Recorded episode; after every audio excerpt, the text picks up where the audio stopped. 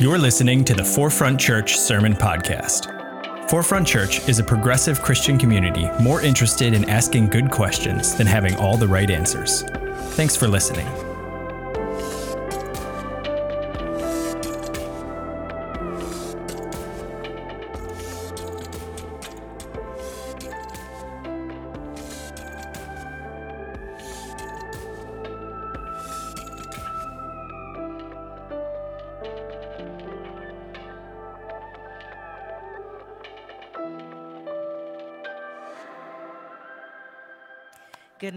Everybody. oh, please give it up for the worship team again. You guys were amazing. I was like, I want to be up there singing with them. That was fun. That was fun. That was filled with worship. And uh, yeah, thank you so much. Will you pray with me? Good morning, God. Thank you for this day. Thank you for us all coming together.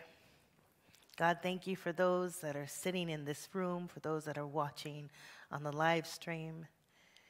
God, I ask that you open our hearts, open our minds, and speak to us. And Lord, I ask that you let me decrease, let you increase. Speak to me, speak through me, and let your name be glorified.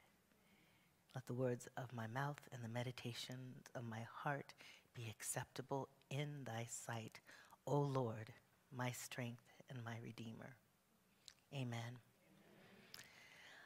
Ah, being a parent is the most rewarding, terrifying, frustrating thing I've ever done in my entire life. Seeing my daughter for the first time, I was overwhelmed by a fierce love that possessed me immediately. She was perfect. and slowly, panic started to creep in. Holy God, please don't let me mess her up. Never have I felt so much pressure to be perfect than the moment I saw my daughter. Every decision was monumental. I constantly questioned everything I did. I'm dressing her too hot. I'm dressing her too cold. She's starving. She's eating too much. I'm ruining her life. You know? It just was so much. Does that resonate with any of the parents in here? Right? Yeah, you know what I'm talking about. and eventually, we get too tired to try to be perfect. and hopefully, we realize that we don't have to be perfect. We just need to love them and to do the best we can. Tema Okun an educator, artist, activist, wrote an article on white supremacy culture around 1999 that experienced a, resurgent, a resurgence after the murder of George Floyd. Now, the article is a culmination of decades of collaboration with James Williams, Kenneth Jones, Sharon Martinas, and several other educators, activists, progressive thinkers. In fact, so much information has been collected and shared that it has morphed into a comprehensive website. And um, hopefully, the greeters can share that site in the chat now. During a recent po- podcast, Tema described her understanding of white supremacy culture as a cultural project of disconnect. She believes that white supremacy culture's whole purpose is to disconnect through fear, using fear to disconnect people across lines of race, within racial groups, and to dis- disconnect from ourselves, from God's divine spirit, from creativity, from science, in service of the power elite who are hoarding power and profit.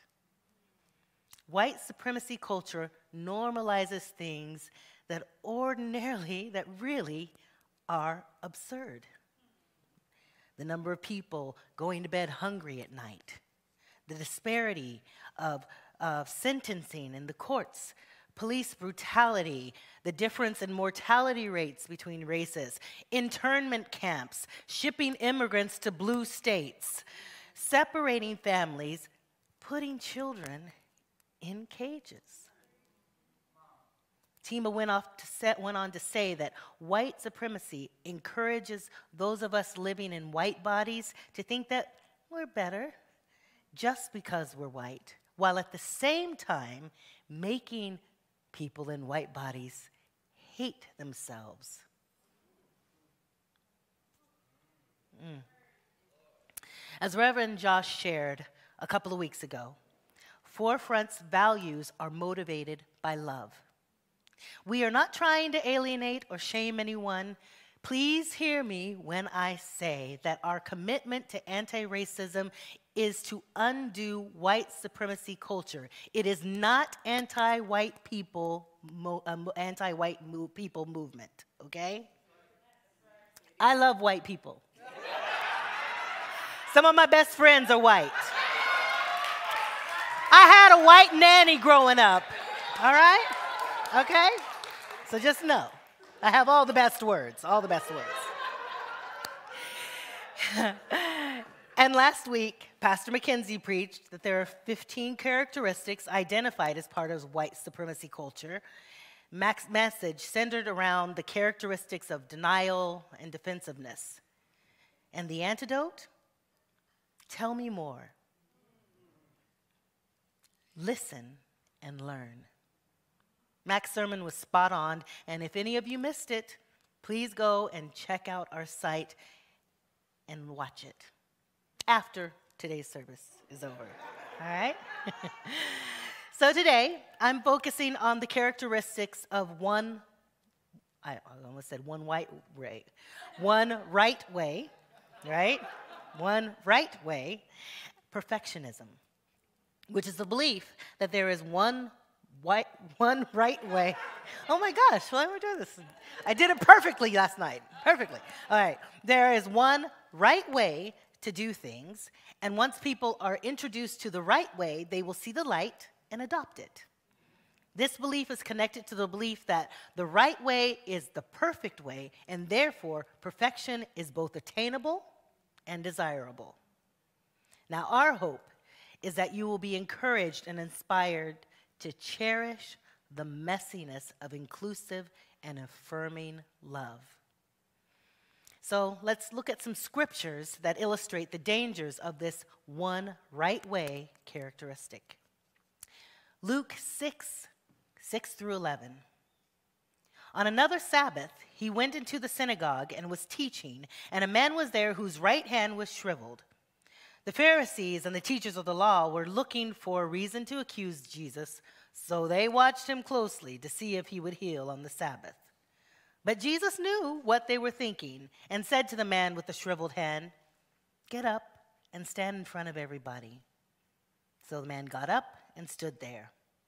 When Jesus said to them, I ask you, which is lawful on the Sabbath, to do good or evil?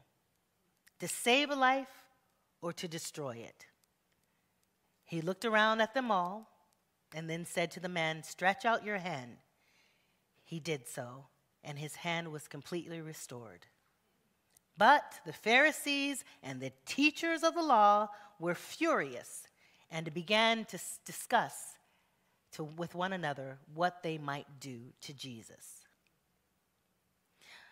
One Right way thinking traps us.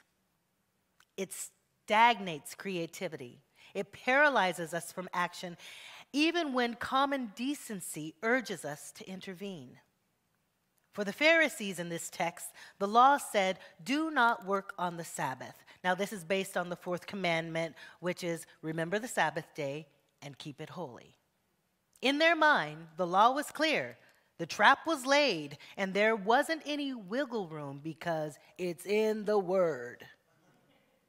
I'm so glad that Jesus came to shine a light on us and to teach us what God really means to follow God's commandments. That loving God and loving each other trumps everything else. That when we truly love, we will recognize the humanity of our neighbors, our siblings, and help, and, and we, we are just compelled to help. Acts 15, 5 through 11 reads Then some of the believers who belonged to the party of the Pharisees stood up and said, the Gentiles must be circumcised and required to keep the law of Moses. Now, this is after Jesus has been crucified and resurrected, right? So there were some believers and even some of the Pharisees actually be, began to believe. Not all of them, but even in that belief, they were still focused on the law. So again, the Pharisees are causing trouble again. They say the Gentiles must be circumcised and required to keep the law of Moses. The apostles and the elders met to consider this question. And after much discussion, Peter got up and addressed them, and he said, Brothers, you know that some time ago God made a choice among you that the Gentiles might hear from my lips the message of the gospel and believe. God, who knows the heart, showed that God accepted them by giving the Holy Spirit to them, just as he did to us. God did not discriminate between us and them, for God purified their hearts by faith. Now then, why do you try to test God? By putting on the necks of the Gentiles a yoke that neither we nor our ancestors have been able to bear. No, we believe that it is through the grace of our Lord Jesus that we are saved, just as they are. Right? After that, they all said, We agree, end of story. not, not, no there's all this back and forth, and they, you know, decide that, okay, the Gentiles don't have to be circumcised, but let's write them a letter and with a list of do's and don'ts that they need to adhere to in order to prove their salvation. Mm. Does that sound familiar to what we go through right now? Well, when I was in grade school, I had a friend that came to church regularly. And on several occasions, different people would encourage him to invite his mother to come because she never came to church. You should bring your mother. Tell your mother to come, right? So finally, one Sunday, who walks through the door but my friend's mother? And I thought, oh my goodness, how exciting. I looked around expecting a chorus of hallelujahs, and instead, there were whispers and heads shaking. You see, his mom was wearing a pantsuit. Oh, now don't get me wrong, it was a very tasteful, nice looking suit, right? I thought she looked amazing, but at that church, women were not supposed to wear pants, right? And I just, you know, I was like, I don't know, around eight or something like that at the time, and I just could not understand why they couldn't just be happy that his mom had come to church. I mean, and the most ironic thing about this Sunday was for the invitational, they sang, Just as I am. I'm not making this up. Oh, they were so rude to that woman. And I don't recall her ever coming back to church until the homegoing service for her son, my friend. How sad is that? Church should be a place where God's love is shown to every person who walks through its doors. Like the Pharisees, some Christians are more focused on rules that if they that even if Jesus were to walk through their doors, they would give him side eye and possibly even try to throw him out. One of the many scriptures misused to support this perfectionism characteristic is Matthew 5:48. Be perfect, therefore, as your heavenly Father is perfect. Ooh, this scripture has haunted me for decades. it was both the angel and devil on my shoulder telling me that my salvation was tied to my being perfect. Therefore, I was doomed. as much as I wanted to be perfect, I could never, never measure up. Has this scripture ever been thrown at any of you? Right? Has it been weaponized to justify excluding you from joining or serving in a church? Does Jesus expect us to be perfect?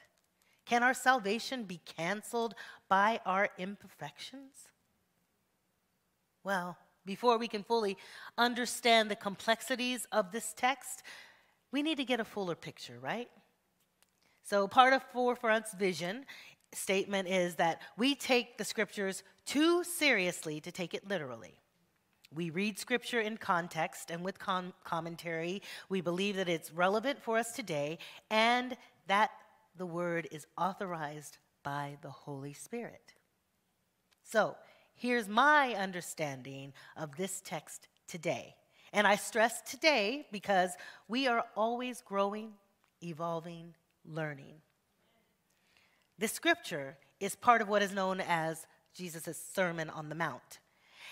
After being baptized, Jesus was tempted in the wilderness. Then he finds out that his cousin John the Baptist has been arrested for preaching the gospel.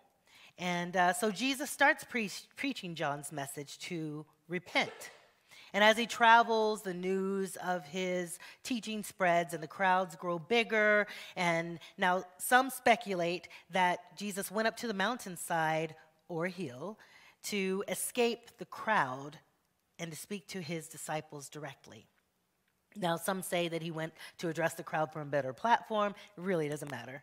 What is, imp- what is important is that the majority of his sermon was about equity. Let's revisit that scripture in, um, in Matthew again. And in fact, let's back up a bit more to get this context. Matthew 5 43 through 48 is You have heard it, heard that it was said, Love your neighbor and hate your enemy. But I tell you, love your enemies and pray for those who persecute you, that ye, you may be children of your Father, Mother, Creator in heaven. God causes his sun to rise on the evil and the good, and sends rain on the righteous and the unrighteous. If you love those who love you, what reward will you get? Are not even the tax collectors doing that? And if you greet only your own people, what are you doing more than others? Don't even pagans do that? Be perfect, therefore as your heavenly Father, Mother, Creator is perfect. Now, many only focus on this last verse and tell it us it means while no one is perfect, we should strive to be perfect. And that sets us up for failure over and over again. Some of us use it as a soundbite to admonish those who they deem to be living in sin. And thankfully, some of us take a more holistic approach. So, in addition to reading what happens before and after the text, it's also helpful to look at the translation. Just want to make sure everybody knows the Bible wasn't written in English, right? so, the Old Testament was written mostly in Hebrew, portions were in Aramaic, and there are two word groups in the Hebrew Old Testament that are translated as perfect or perfection. They are tanam, which, I'm sorry, tamam, which connotates um, wholeness, um, soundness, integrity, and kalal, which connotates completeness, perfection, beauty. And the New Testament was written in Greek, and according to Strong's Concordance, the word perfect in this verse was derived from the Greek term teleos, or telio, teloi, um, which is defined as, defined as using um, in, in these certain examples um, to complete in all parts, complete in all its parts, full grown or full age, completeness of the Christian character, and being in its intended function. In one of her blogs on her site, um, uh, journeytoimperfection.com, Leslie Newman expounds on this definition and asks us to consider what if being perfect really means being complete, full grown, and in my intended purpose? What if Jesus is not asking for us for sinless perfection after all? Yes. I believe asking that Jesus is asking us to be complete. That we imitate God who is ever moving and growing and doing our best to become more and more like them. They want us to mature, to be whole, which is the goal. It's not an absolute. Furthermore, that verse instructs us to journey to complete what is missing in our lives and share it, share the grace we receive from God with others. That's what makes our lives perfect, complete. Time after time, Jesus met people where they were and gave them what they needed. Jesus came to restore and encourage us to do the same. When you get a chance, read all of Matthew 5 again. In the meantime, here are some takeaways leading up to Matthew 5:48. Jesus said, "Uplift those who are suffering. Let your light shine regardless of what others do. There's no more to righteousness than oh, there is more to righteousness than just enforcing the law. Own your mistakes and resolve them. Be honest with yourself and with others. Love is not transactional, it's restorative. Oh, and the verb tense uh, used in Matthew 5:48 is a future tense form, thus making it a shall be or will be statement. So in essence, Matthew 5:48 really says, "You will be complete as your heavenly Father is complete. Thanks be to God. Remember the scripture that we read earlier about Jesus healing the hand of the, of the, um, the man with the shriveled hand, right? On the Sabbath. Well, during that sermon on the Mount, Jesus also says, Do not think that I have come to abolish the law or the prophets. prophets. I have not come to abolish these things, but to fulfill them. That's in Matthew 5 17 which of course the Pharisees and the teachers of the law would have called heresy. Later on, as if that wasn't, as if he hadn't dissed them enough, Jesus in that same sermon in verse 20 says, For I tell you that unless your righteousness surpasses that of the Pharisees and the teachers of the law, you will certainly not enter the kingdom of heaven. Mm. You see, the Pharisees and the teachers of the law were more concerned with being right than being in right relationship. You like how I did that, Mac? Right? How I looked that in? Uh huh. All right, all right. Yeah, I. That that's something that like keeps going through my head and reminding me of that. Right? It's something I have to work on because like just because it's right or just because it's true, it doesn't mean that it's right to say or right to do. Right? So, what kind of a relationship do you want to be in with yourself? What kind of a relationship do you want to be in with God, with others? Do you want it to be a tit for tat kind of thing? We only reserve our love and forgiveness for those who think and act like we do? I, I really hope not because that's when we end up, you know, gossiping about somebody wearing a pantsuit to church. All right? Amen. They were so busy, the Pharisees were so busy following rules that they overlooked what Jesus said where the great, what were the greatest commandments. Love God, love your neighbor as yourself.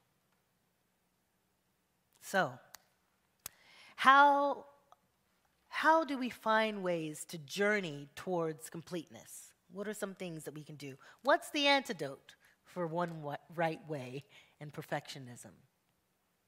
One of them is be in community with folks who don't look or think like you. Do you guys have friends that, you know, are different, that are in different races, ethnicities, orientations, right? Do they come to your house? Do you go to their house? Is Forefront the only place where you're diverse? You know? Think about that. Make your community look like what God intends. Make it available to all. Develop a culture of appreciation. Appreciation of everyone's work and efforts, efforts, even when mistakes are made. Sometimes mistakes lead to positive results. Speak to what went well before offering critical feedback. That's one of the things I really have to work on. Accept that there are many ways to get the same goal, get to the same goal. Notice when, when you become def, uh, defensive or insistent about doing something your way. All right, those are just a few things. Um, side note go out and vote. Go out and vote, right?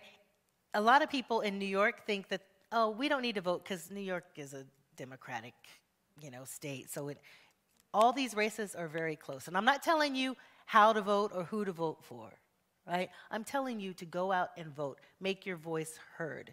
Speak up for those that are oppressed. Who are the people that are trying to take away rights from people? Who are the people that are trying to honor rights? Several years ago, people thought they didn't have to go out and vote because there was no way an orangutan would be. I'm sorry, forgive me, sorry. No way that he who will remain nameless would become president, right? People stayed home. They were like, and then uh, then they're out protesting. I'm like, okay, protesting. Did you vote? Right? We have to go out and vote. Not only are there tight races going on, but also flip that ballot over because on the other side of the ballot, there's some questions about do we want to talk about racial, racial diversity? Do we want to have a land acknowledgement? Do we want to have these kind of things? These are important issues. So if you care about these things and you care about, you know, trying to lift up others, try to go and vote. I'm going to go after church. I'm going to go uh, after church. So if you want to ride, you can have a ride. You know, today's the last day of early voting and then Tuesday is the whole thing. Okay, all right, enough of that. All right, but it's important, and I just had to say it. So there are many more sites that you can visit to get more in-depth information on the article of the antidotes for these characteristics. And um, hopefully the grading team is able to put all of those in the comments section now. My friend and forefront congregant Addie Stuber, has been writing a piece about her journey relationship with various churches.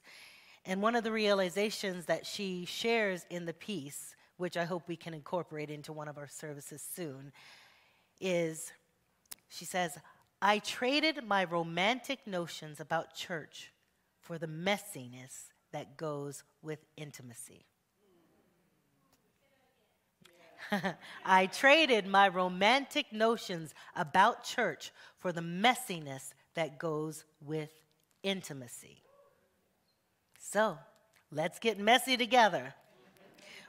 We are going to have intercessory prayer in a few minutes, so please type any prayer requests that you have in the comments section now. And uh, Phil is here in the back if there's someone who needs prayer in person as well. Now, I know all of this might seem overwhelming. Sometimes it's uncomfortable having everyone at the table, especially when it requires you to serve something palatable for everyone at the table. Affirming inclusive communities can be messy. We may have different beliefs, practices, backgrounds, comfort zones, but we can work together towards our common goal completeness. Amen, amen and amen. Thank you, God, for this word. And again, bless us and help us to be blessings to others. In Jesus' name, amen.